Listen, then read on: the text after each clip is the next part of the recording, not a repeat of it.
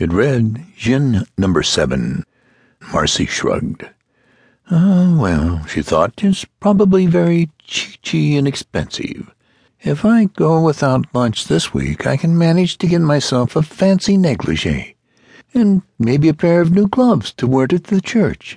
Greg will like the perfume, and if I keep my job for a few months after we're married, we'll get along. Of course, Emily Post says that a bride should have a dozen of everything, but we can't all be lucky.